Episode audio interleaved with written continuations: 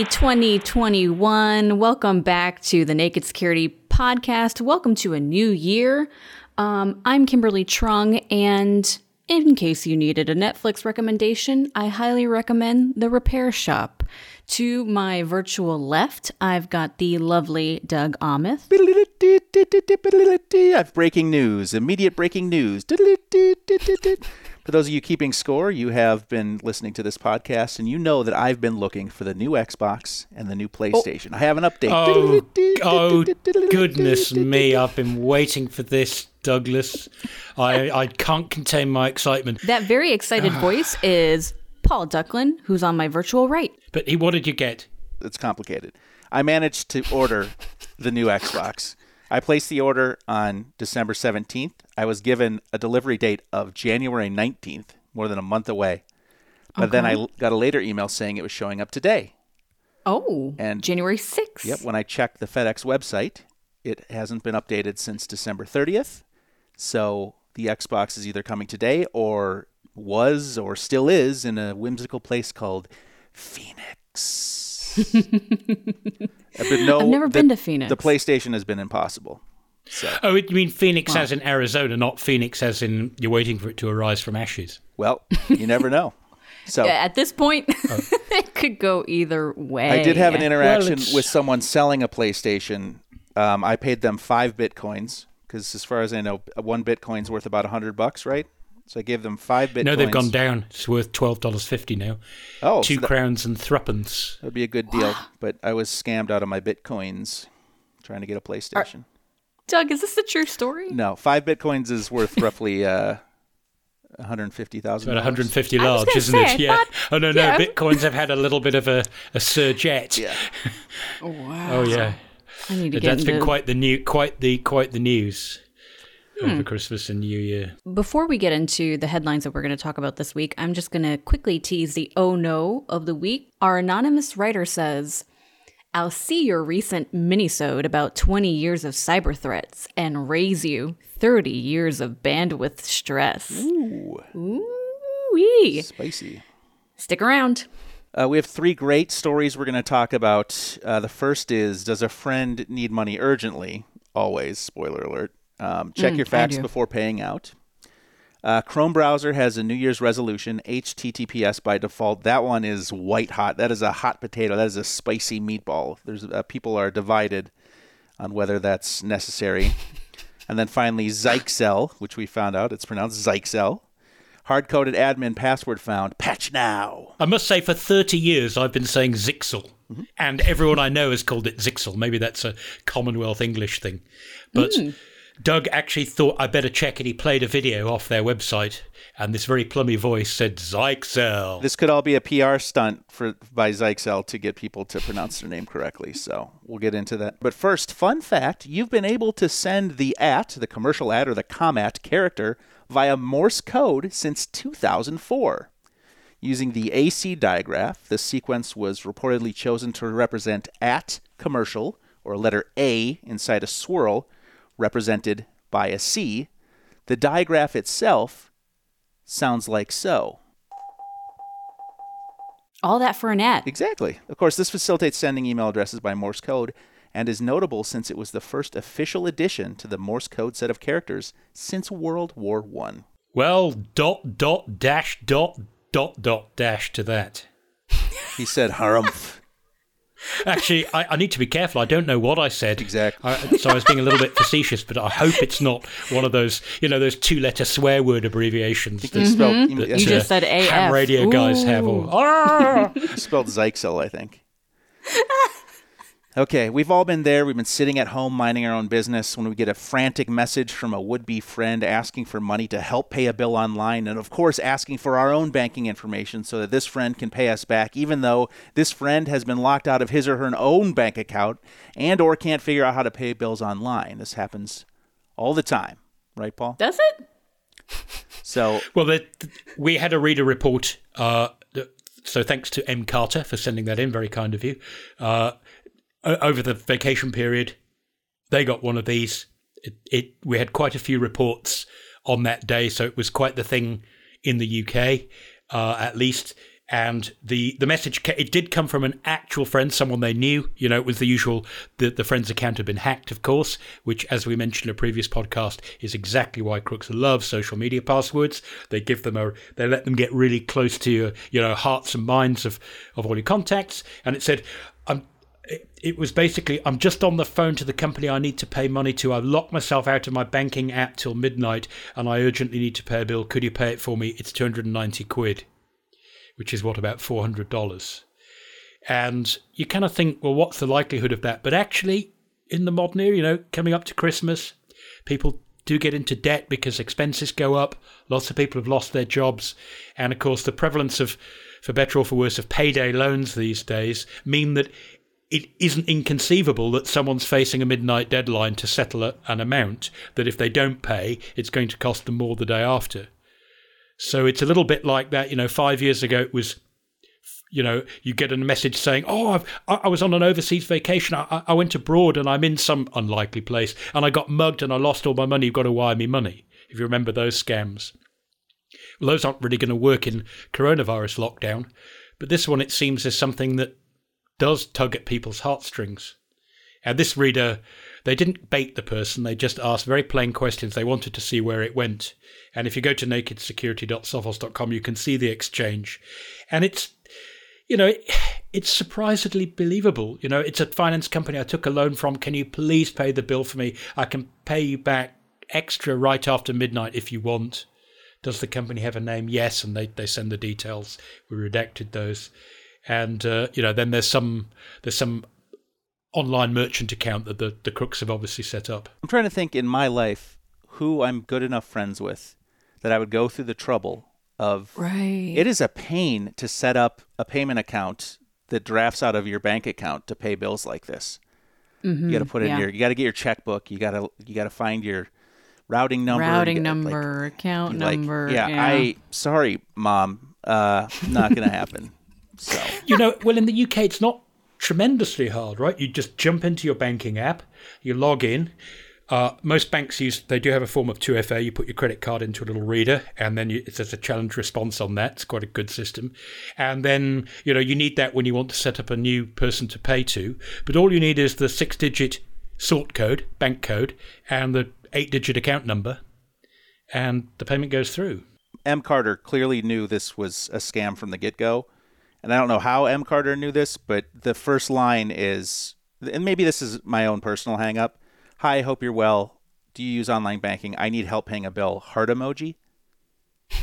Who's gonna send? One of my friends is gonna send me a heart emoji.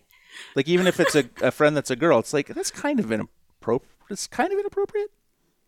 Is it? Mm, I don't. I mean, I think it really depends on the person who who you think you know who appears to have sent it, right? Like, uh, I mean, I've I've I've sent plenty of a heart emoji, but not asking for money. Yeah, you'd think you'd put I, like a crying emoji or like a like a uh, open uh, surprised face emoji or like I'm in trouble emoji, but like I need help paying a bill. Heart. I think, but I think this goes back to the constant drum that we're beating, which is like scrutinize the message, right? Scrutinize and look for um, clues or context clues that make you uh, give you reason to go, hmm, phishing emails, for example. I think we often say, like, hey, you know, would you, would you, normally get an email from the CEO, right? Things like that. The exchange is, hi, hope you're doing, uh, you're all doing well. Do you use online banking and help, help paying a bill? Heart. And then M says, hi, I'm fine, thanks. What's your problem? I need to pay this bill. I've been locked out of my banking ac- account till midnight. Can you please pay the bill for me? M says, who's the company that needs you to pay this bill so urgently? Kind of a uh, little tongue in cheek. Finance company right. I took a loan from. Could you please pay it for me? I can pay you back extra right after midnight. Heart emoji's gone now. A single X, which means a hug, I think. Or no, it's a kiss. O is hug. Kiss. Yes, Does this finance right. company have a name? Yes, I can. Which means that doesn't that doesn't make sense. Would you be able to sort it Context for me clue? if I send you the details? X. Kiss. Right. Yeah. What are the details? Says I don't think you can read too much into those little marks. I think you are. I think, Doug, you're overanalyzing that. I think it's quite common for people to, to chat to their friends in a in that sort of way. It, it is a little off, and obviously M wasn't falling for it. The but the obvious thing that turned them onto this is the fact that It's simply it involved money. And their rule, and the reason they report it to us, has always been like it was with the mugged abroad scam, which they had some of their friends falling for. And it was always a question that the friend had been hacked is they don't mind chatting, but when it comes to money, they'll check via another route. And that's, that's the simple bottom line, right? They put in a legitimate uh, account number and reference code and, and then they say please don't forget to put the references. That's how they pay my bill. So is this could this be a bank account that the crook has set up to take money? Because then they go on and say can you let me know when you i think that's exactly what it is. It was it's a cloud banking service. And so then they say i'll so, need your details to pay you back. So you shush money into my account then you give me your account details so i can ostensibly shush money back into yeah, your account. Yeah, that's a bit of a red gonna... herring because when you do the transfer, obviously the transfer shows the from and the to account. Okay. So I think that's a little bit of a red herring. What do we do in this situation? I, I, mean, I've definitely been in a situation where I've gotten a Facebook message from someone I've never talked, I haven't talked to in years. We're basically acquaintances or connected on Facebook, but they send me a scammy message. Um, and I personally would reply to them and say, "Hey, I think your account's been uh, taken over, hacked." Uh, but what exactly. else could we do? What else should people keep in mind with something like this? I think the thing that people need to remember is it's very tempting to reply via the same medium, right? You get the message, you're having a chat with the person, and then you just type, and then you go away and think about it, and you come back and you hit them in your contact list, and you say, hey, I think you've been hacked. And you forget that actually you're now contacting them via the very account that you think's been compromised. Mm-hmm. So it's clearly important to, ha- to have a reliable second way. And we've talked about this every time we've talked about crooks trying to get you on the hook, whether, you know, it's phishing that's getting you to click on a link, whether it's phishing that's getting you to open a document. You're relying on an email that you're suspicious of to give you instructions on what to do next. And whether that's, yes, you should open this attachment, yes, you should pay me this money, or yes, you should phone this phone number or reply to this email if you want confirmation. Obviously, anything in the email is must be considered suspicious. So you need to find a reliable alternative way of contacting your friend. And even if they pull the, uh, well, I'm somewhere where I can't use the phone, I can only text, you could have some sort of secret that only the two of you know. So you could ask a question like, "What's the emoji I use at the end of every sentence with you?" And if they reply heart, then you'll they you're not going to tell them you're going to phone, right? You're going to phone your buddy. Mm-hmm. Your buddy will answer the phone. I mean, that was what always undid the the the, the mugged abroad. Is that the phone would answer on the third ring, and the buddy would say, "Hey, hi, want to go to the pub tonight?" When back in the days when you could do that, you'd say, "I thought you were in." Insert name of super dangerous foreign city here. I said, no. Never been there in my life. And of course, the wheels come off the scam right away. So that's the idea. You don't risk signaling to the crooks that you're going to contact via other means. Just do it. Mm. And smart. You know, if you can't get in a case like this, clearly, if you can't get through when the person is actually talking about, well, they they are online, therefore they can they can do all of this stuff online, but the only thing they can't do is pay the bill. Then you know clearly, if you suddenly find that they aren't online, then that that almost undoes the scam for you. It's sort of the opposite of the way it was before. Oh, you can't call me because my phone got stolen. The bottom line, and this is absolutely true with things like romance scams as well, you know, where somebody's, oh, I love you, I love you, I want to send you a parcel, but there's going to be a fee, or I want to apply for a visa, or I want you to buy an air ticket. You need as soon as money comes into the equation and you're being asked to stump up money to someone you haven't actually met, then then you need to do your due diligence and you need to do it very cynically really without relying on any contact information that that person has sent you. You need to do your own work to find out how to contact them and very often uh, you know, even a well organized scam, the wheels will come off at that point. Okay, and the, the last piece of advice you have in this uh, article is to report scams if you can, and you've got a great list of reporting links for various countries. Uh, so. I have. I got about six, six. The well, anglophone countries I got for for Oz, Canada, New Zealand, UK, United States of America, and South Africa. Uh, of course, if you look in the comments, some people go, "Oh, I've reported to X or Y or Z of the of the list, and nothing ever happens, and so you're wasting your time." Look, I'm not saying you should always report every single little scam or scam out that you think you get. maybe that is a waste of time. But, you know, if you're motivated to do so, please do so and don't expect a reply. You know, you can't expect the FBI to reply to absolutely everybody, but it gives, when enough people report a problem, it gives it a sense of gravitas. It gives it a, uh, you know, a sense of this is something that law enforcement ought to be focusing on because they have to try and prioritize.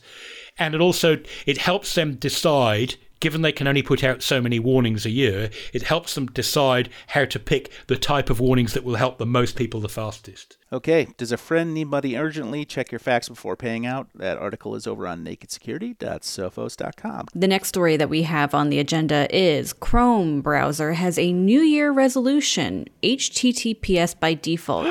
um, Yes, HTTPS, if you're not aware, stands for Secure HTTP, which is basically a cryptographic process that your browser performs with the web server when it connects, thus improving privacy and security by agreeing to encrypt the data that goes back and forth.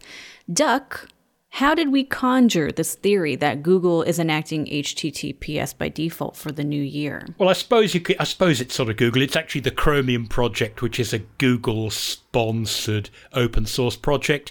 It's the the browser core that is currently at the heart, obviously, of the Chromium browser, which is just directly derived from the Chromium source. But it's also what drives Chrome and these days Edge, Vivaldi, Brave, pretty much every mainstream browser except Firefox and Safari. And because it's open source, when changes happen in the source code, uh, then they're logged in the, the source code control system. And there's basically a, a, a thing called a CL, a change list, that somebody published on the 31st of December 2020. Uh, so obviously, it's, it's, that's why I made the joke that it's a New Year's resolution thing. and the headline just says default typed Omnibox navigations to HTTPS, which is programmer coder slash Google jargon speak for the browser will assume you want HTTPS for default given these code changes. Omnibox, by the way, is just Google's super fancy marketroidistic term for what you and I call the address bar. They call it the Omnibox because it doesn't just do navigation anymore. You know, you can do searching in it. So mm-hmm. it's an omnibox. But it's basically the thing at the top where you type in where you want to go next. And you know that for years you've had that problem that if you just type in the name the name of a website, like if you type nakedsecurity.sophos.com and you've never been to that site before, your browser still assumes that you meant to type http colon slash slash not HTTPS at the start.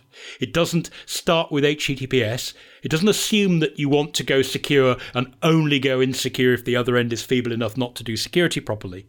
It works the other way around. And finally, Chromium is saying we're gonna we're gonna try and switch this around so that it'll actually do it the secure way unless you go out of your way to tell it not to.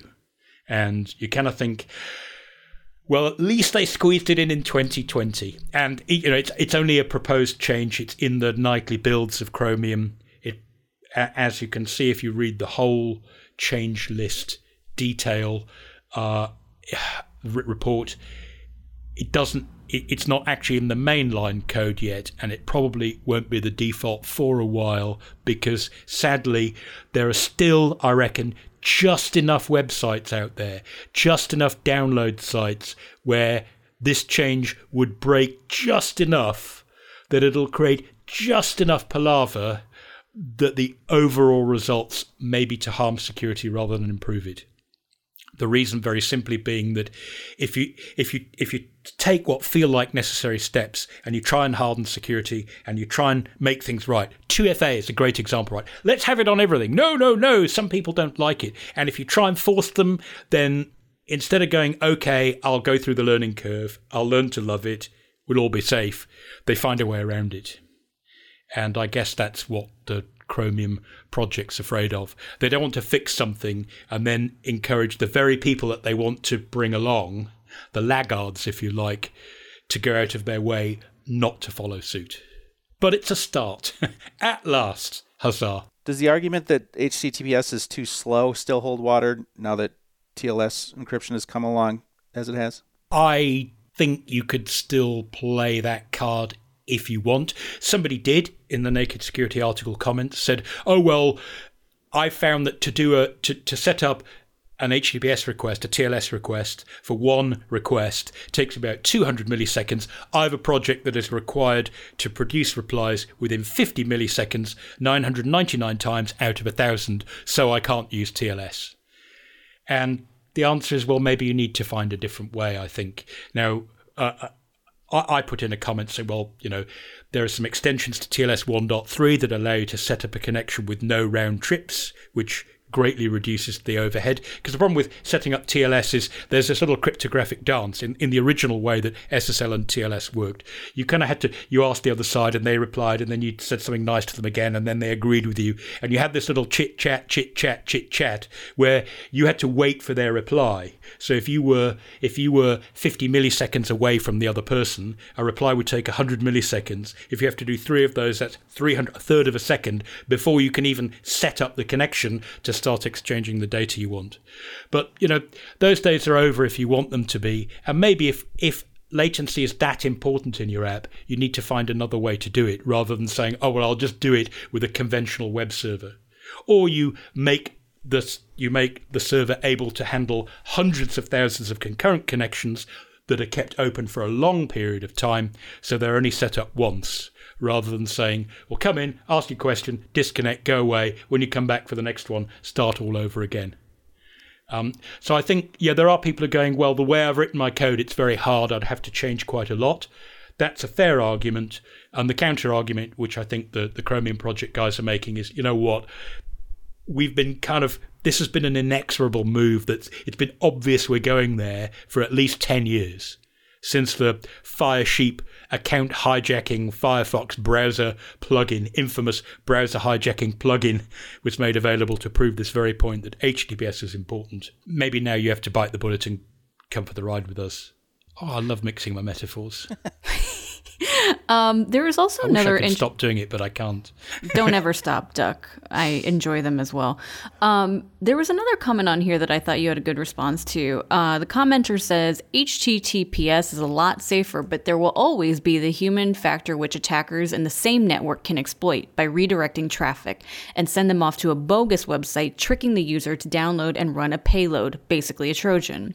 This is really only a concern if the client isn't experienced in computers or networking, of course, since there will be a lot of red flags from the client's perspective once the attack is initiated. I'm just looking in the comments quickly because there is a chap called Thomas. So if you're listening, Thomas, I haven't replied to your comment yet. Actually, I probably will have by the time the podcast goes live. What Thomas was asking, he said, throughout the article, you've said, you know, it's it's you can't easily do this. It's hard. It's it's nearly impossible, but not absolutely so. Why can't you come out and say, look, HTTPS is just outright better? And there's no way around it. And the problem is that a you learn quickly in cybersecurity. Never say never, because things do go wrong. Um, you know, passwords get cracked that you would have thought would take two times 10 to the 15 decades, but actually somebody does it in an hour and a quarter and B, there are other ways of hacking systems and actually cracking the cryptography. You could find that there's a faulty implementation. You could get malware on the person's computer. You could trick them into installing a certificate that lets you take over and do a man in the middle attack for the remote site, etc., etc. So that comment is saying, yeah, you know, maybe maybe it's not such a big deal because there are all these risks anyway. Uh, my counter to that is that no, well, sure, there are ways of cracking HTTPS encryption that effective, well, effectively cracking it that don't involve actually breaking the encryption.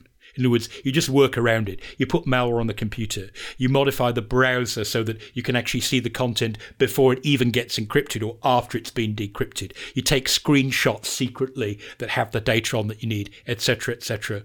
So, but the point is, if we all use HTTPS outside, then it's kind of like we're protecting we're then protecting against the 8 billion minus a thousand people in the world who might be able to implant malware on your computer. Everybody else in the world who would otherwise be able to sniff it without really trying, without being technically adept, if they just happen to be somewhere on the network between you and the server. Now, it doesn't include everyone in the world. I'm exaggerating by saying 8 billion people, but when you use HTTP, everything about your transaction can be seen by other people in the coffee shop, the nosy neighbors who figured out your Wi-Fi password or who who you told it to once years ago and forgot to change it, your ISP, law enforcement, the government perhaps, cyber crooks who've hacked into anyone along the way. So the problem is that using HTTP opens you up not just to the people who might get into your network and implant malware on your computer that could read your data anyway, but using HTTP opens you up to millions of other people outside. So why not cut those million people off easily by encrypting your stuff with HTTPS gives you more time to worry about the people inside your network. If you want to get in on the conversation, there's a lot of comments happening on this article, or you want to read the article, you can check it out at nakedsecurity.sophos.com. That is Chrome browser has a New Year resolution, HTTPS by default. To, to, reiterate to Thomas, your comments waiting, and you're saying, you know, are you saying that you can't rule out that TLS might be cracked simply because maybe nothing is impossible? Yeah, I am. I am kind of covering myself there by being strictly correct by saying you can't rule it out, but you might as well do it because if you don't do it, anybody can read your traffic. Everybody can read your traffic. If you use HTTPS, then somebody might just be able to, and there's a world of difference between those two situations. All right, we are moving on. Doug, you have a you have a definition for us today. Yeah, let's learn about a tech term. This is a segment we like to call technology etymology. And today's word is CAPTCHA, which is apparently, and I say apparently because I was very sure about this until I talked to Paul about it and he's taken issue with it. But CAPTCHA is apparently an acronym for completely automated public Turing test to tell, which are not included in the acronym, computers, and, which is not included, humans apart. Of course, it might be more officially called cap if we felt so inclined to include all the words. I've never ever, ever understood why people insist on having that giant expansion that's just stuck. I think it's because they desperately wanted to get the word Turing in there, because Alan Turing, as many of our listeners know, proposed the famous Turing test, which is a way of deciding if machines think. And his argument was it doesn't matter. We don't we don't know what thinking is. So the way we can define whether a machine thinks is if we can't tell it's a machine when we talk to it. So he just desperately wants to get there. My understanding and the way I very first saw it when it first came out, I think your absurdly long pseudo acronym is just made up to fit. I was taught it meant completely automated procedure for telling computers and humans apart. I like that much better. That's and that's all you need to know. It's much easier to remember, but it doesn't have the word Turing in it, you see. Yeah. The point Yeah. is that those tests, they aren't Turing tests. They don't make it impossible to tell whether you're talking to a computer uh, or a human. They're just designed to add sufficiently much delay that the other end is likely to slow down any robotic system sufficiently much to frustrate it, whilst rarely, you hope, interfering with real humans. In other words, it just about tells you apart well enough that it can introduce delays that frustrate the bots without driving humans completely crazy. Uh, no, it's not. It exactly. not. It does not frustrates work. people named Doug because I fail Yeah. these all the time. I get so nervous when I see one. It's like, Yeah, well, find all the stoplights. It's like a, a tiny piece of that stoplight is in the other box. Yeah, I've What never known that. It says, which of these squares contain vehicles? No, sometimes it says, which of these vehicles contain cars? And you're thinking now, that street, and you can see that the street is in, say, Mexico or the United States. You can tell from the road signs and the side the cars are on. You think, well, a car, like it's a van, what we call a van, is that considered a car? Like, where do private, like, goods vehicle? I, yeah, like, yeah, I panic. Like, I don't know. Like, there's a little, there's a little bit of this guy's wing mirror sticking in the next square. So the answer is you just get it wrong and ask you again until you match mm-hmm. well enough. And the idea is it doesn't actually have to determine whether you're a human or a computer. It just has to introduce enough delay that a human will eventually get through. Maybe a bot will, but it means a bot will be slowed down to human speed rather than being able to do a million an hour. So, yes, a sort of necessary evil, some would say. But I don't see why Turing needs to go in there, and I think that is overstating the very purpose of the test, and perhaps very, very slightly demeaning Mr. Turing. Completely asinine panic test because humans anxious.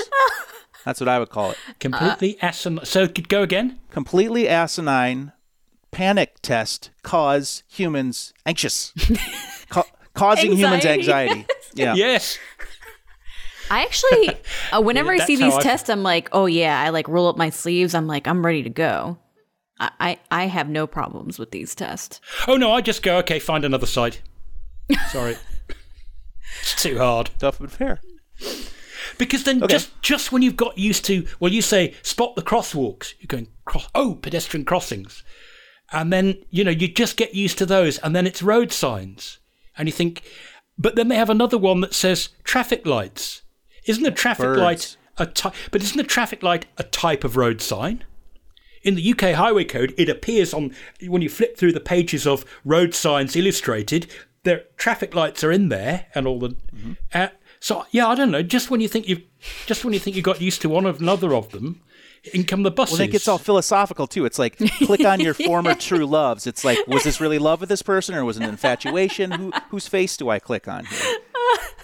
robots have gotten out of control. Anyway, speaking of out of control, let's talk about Zyxel routers with inadvertent password backdoors. It's the stuff of nightmares, an undocumented user account, a hard coded password, all for the thrill of automatic firmware updates. Updates that, it might be argued, don't need an actual user account to pull off. I suppose Zyxel's heart was kind of in the right place, sort of, Paul. What's your take on this? What happened and what's what Yes, know? I took a conciliatory approach, I'd like to think, in my article. My assumption is that they they wanted this mechanism whereby their routers or their firewalls and their access points, whether the firewalls could kind of check up on the routers or the root the, the access points could call back to the firewalls and get their updates on the network, and they could you know.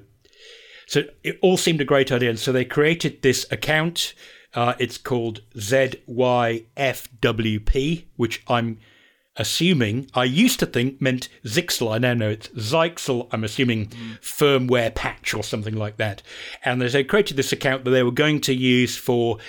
I guess you're right. The heart's in the right place. They want to improve the ease with which updates will get from the firewall itself out to ancillary devices on the network, like you know the, the, wireless access points that are out there. That you know that so that they're they're, they're managed hierarchically, make it easier for you and my guess is that they did something they knew they shouldn't uh, because it was just convenient while they were testing and developing and seeing how well this worked. And then before it was all ready, uh, it accidentally got out in the production build. That's my assumption because they have now fixed it. Basically, they had this special account, this ZYFWP thing, and uh, it turned out that it was actually an account that could log in, had a hard coded password, and was admin. And didn't show up in the reg- when you went to the management interface of the router or the firewall and said show me the users of course it was only going to show you the ones that you'd created not the ones that existed before. So it was kind of this invisible account. So nobody realized it was there.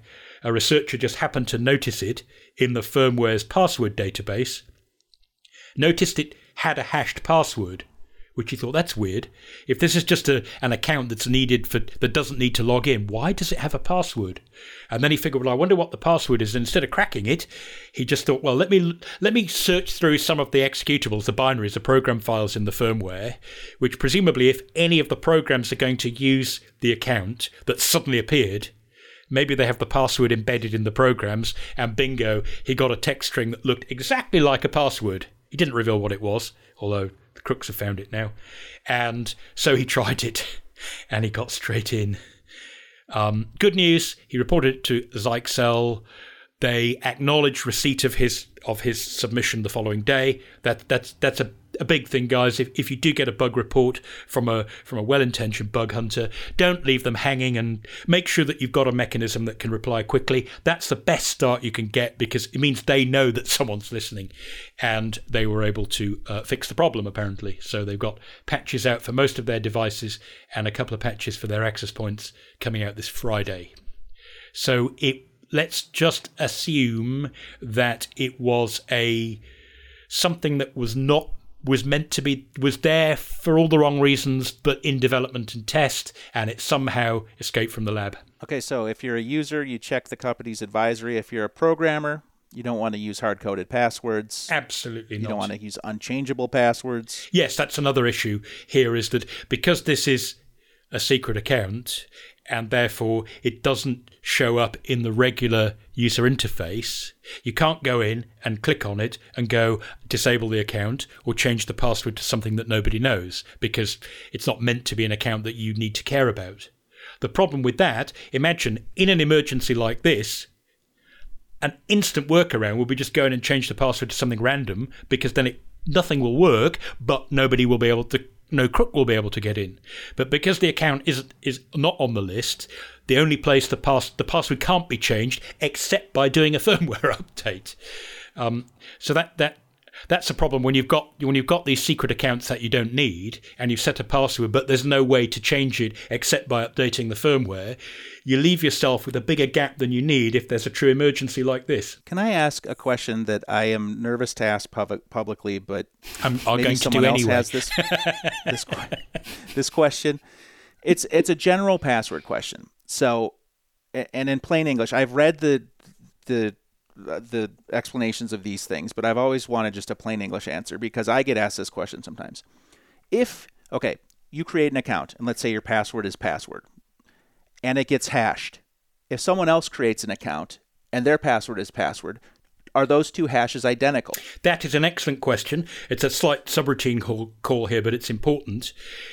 It depends obviously. And then is salting the way to yeah. make a difference? If you're storing the passwords unencrypted, then obviously the passwords, they're not only unsalted, they're unhashed, they're going to be stored the same. So not only do you know the password, you know who chose the same password, which might give you some give you some hints about those, how similar those users are, or even let you tie them together. The problem is if, as you say, if you just hash the password by taking the password, running it through a hashing algorithm as it is, then everyone who chooses the same password will end up with the same hash.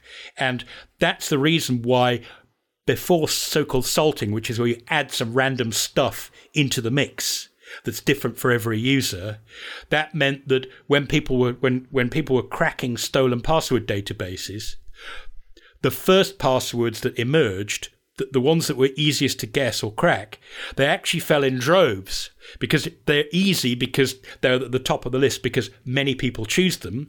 And as soon as you crack them for one person, that might be 20,000 people out of a million all fall simultaneously. So what you would find before salting of passwords, where every hash turns out a little bit completely differently, is that, say, the first 50% of passwords that hadn't been well chosen, they would literally fall in seconds or minutes whereas the rest might take days or years. So that's, as you say, why you have salting, where every time somebody chooses a password, you add some random data. Now, you don't intend that data to get stolen, but if it does along with the hash, it does mean that two people with the same password will have a different hash. It also means you can't, if you're a crook, you can't build a lookup table or a rainbow table that will help you look up passwords in advance because you would need to buy build a lookup table for every possible random salt for the same password. So that the answer is it's very important how you process passwords before you store them. And the last thing, by the way, so you you you actually so the first thing is you salt the password, so you add some random stuff to the beginning that you store along with the hashed password later. You then do the hashing, and then you do what's called stretching, and you go round and round and round and round and round again, just so it takes a little bit longer. Because the idea is it doesn't take noticeably longer every time somebody logs in. If you do 10,000 iterations of SHA-256, like big deal. They're just not going to notice. Uh, the Linux uh, disk encryption system that I use via cryptsetup, for example, that chooses a number of iterations that on your computer means that when you unlock your computer when you boot it up, it will take one second. So one second once a day when you start your computer, who, who cares? But it means that if someone steals my hard disk and they want to crack the password, it will take them a million times longer than it would if it used the password straight away. So how you condition the password and hash it before you store it is indeed very important. Otherwise, two accounts, 10 accounts, 100 accounts could all fall together. Thank you. That's I thought that that was the answer and I'm glad that it was. It's weird cuz you see these breaches and they'll say, "Well, all the passwords were hashed." And then people say, "But were they salted too?" Because yeah. if you see that your data's been breached and you know that you've been using a common password like Sesame Street or whatever, oh shoot, it was just hashed but not salted. So I know that I really need to act fast to change the password. Here.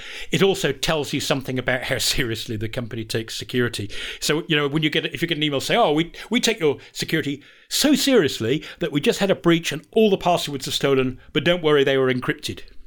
When someone says that, you go, "Do you really mean that?" That there was a master key for all the passwords, and how was that stored? Or do you actually mean they were hashed? And if they were hashed, do you mean they were hashed and salted? And if they were hashed and salted, do you mean they were hashed and salted and stretched by iterating? And which algorithm did you use and whatnot?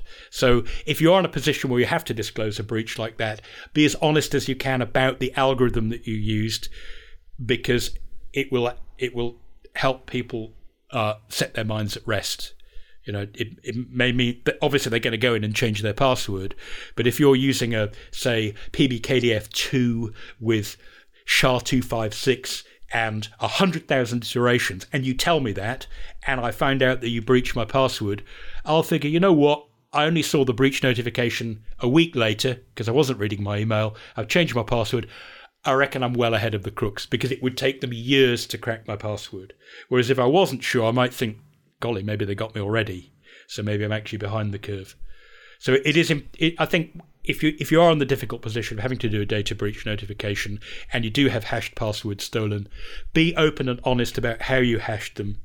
Um, and unfortunately, that means if you were if you were sloppy, like so, I did I did I did one MD5 with no salt, or I stored them unencrypted. You are going to have to take it on the chin when some of your users say, you know what, in the in 2021, that's just not good enough. I'm going to take my business elsewhere, which is a good incentive to do it right in the first place, of course. Yeah, so so table stakes nowadays should be hashed and salted at the very least, right? Well, you need hashing, salting, and stretching. And stretching. The stretching is where you do the hashing over and over and over and over again, so that it takes, say, ten thousand times longer to compute the hash than it would if you went round the algorithm once.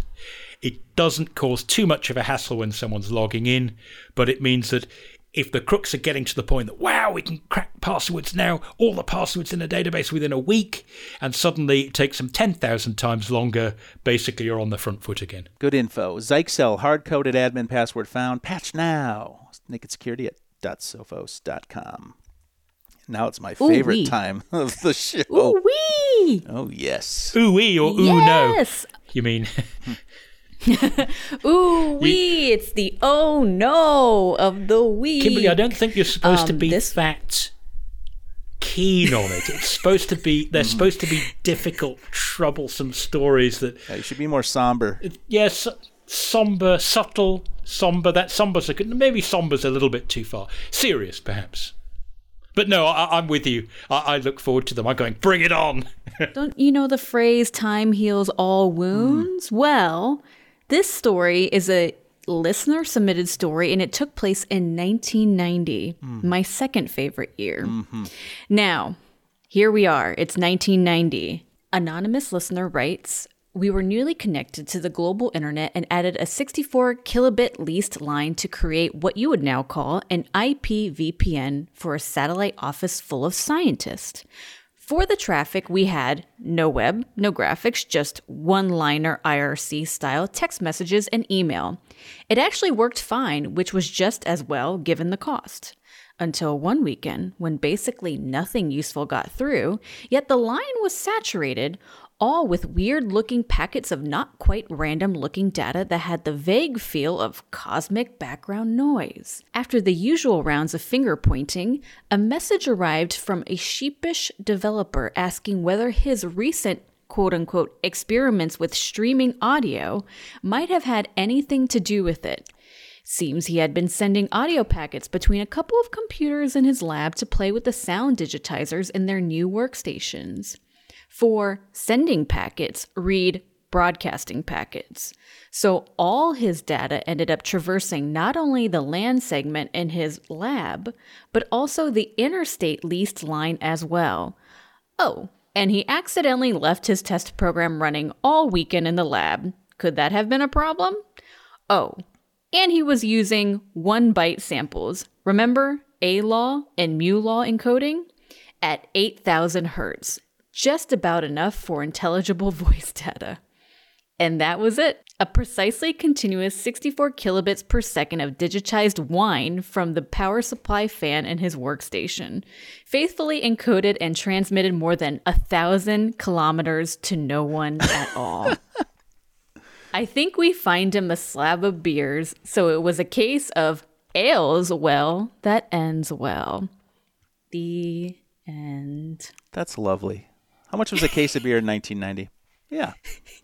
The top uh, song in 1990 ending, right? on the Billboard music charts, Hold On by Wilson Phillips. Oh, that's a goodie. An oldie but a goodie. Well, that and that fits well with this, right? Hold on, there's no bandwidth left. You're going to have to wait till this buffoon exactly. who is re- recording the air conditioning um, gets off the telephone. You're going to have to hold on for one more day. If you have an oh no story for me, you can submit it to nakedsecurity.sophos.com by leaving an anonymous comment on any of our articles, or you can email us tips at sophos.com. And of course, you can DM us. We are on social media. You can find us at Naked Security on Twitter, Instagram, and Facebook. And until next time, stay, stay secure. secure.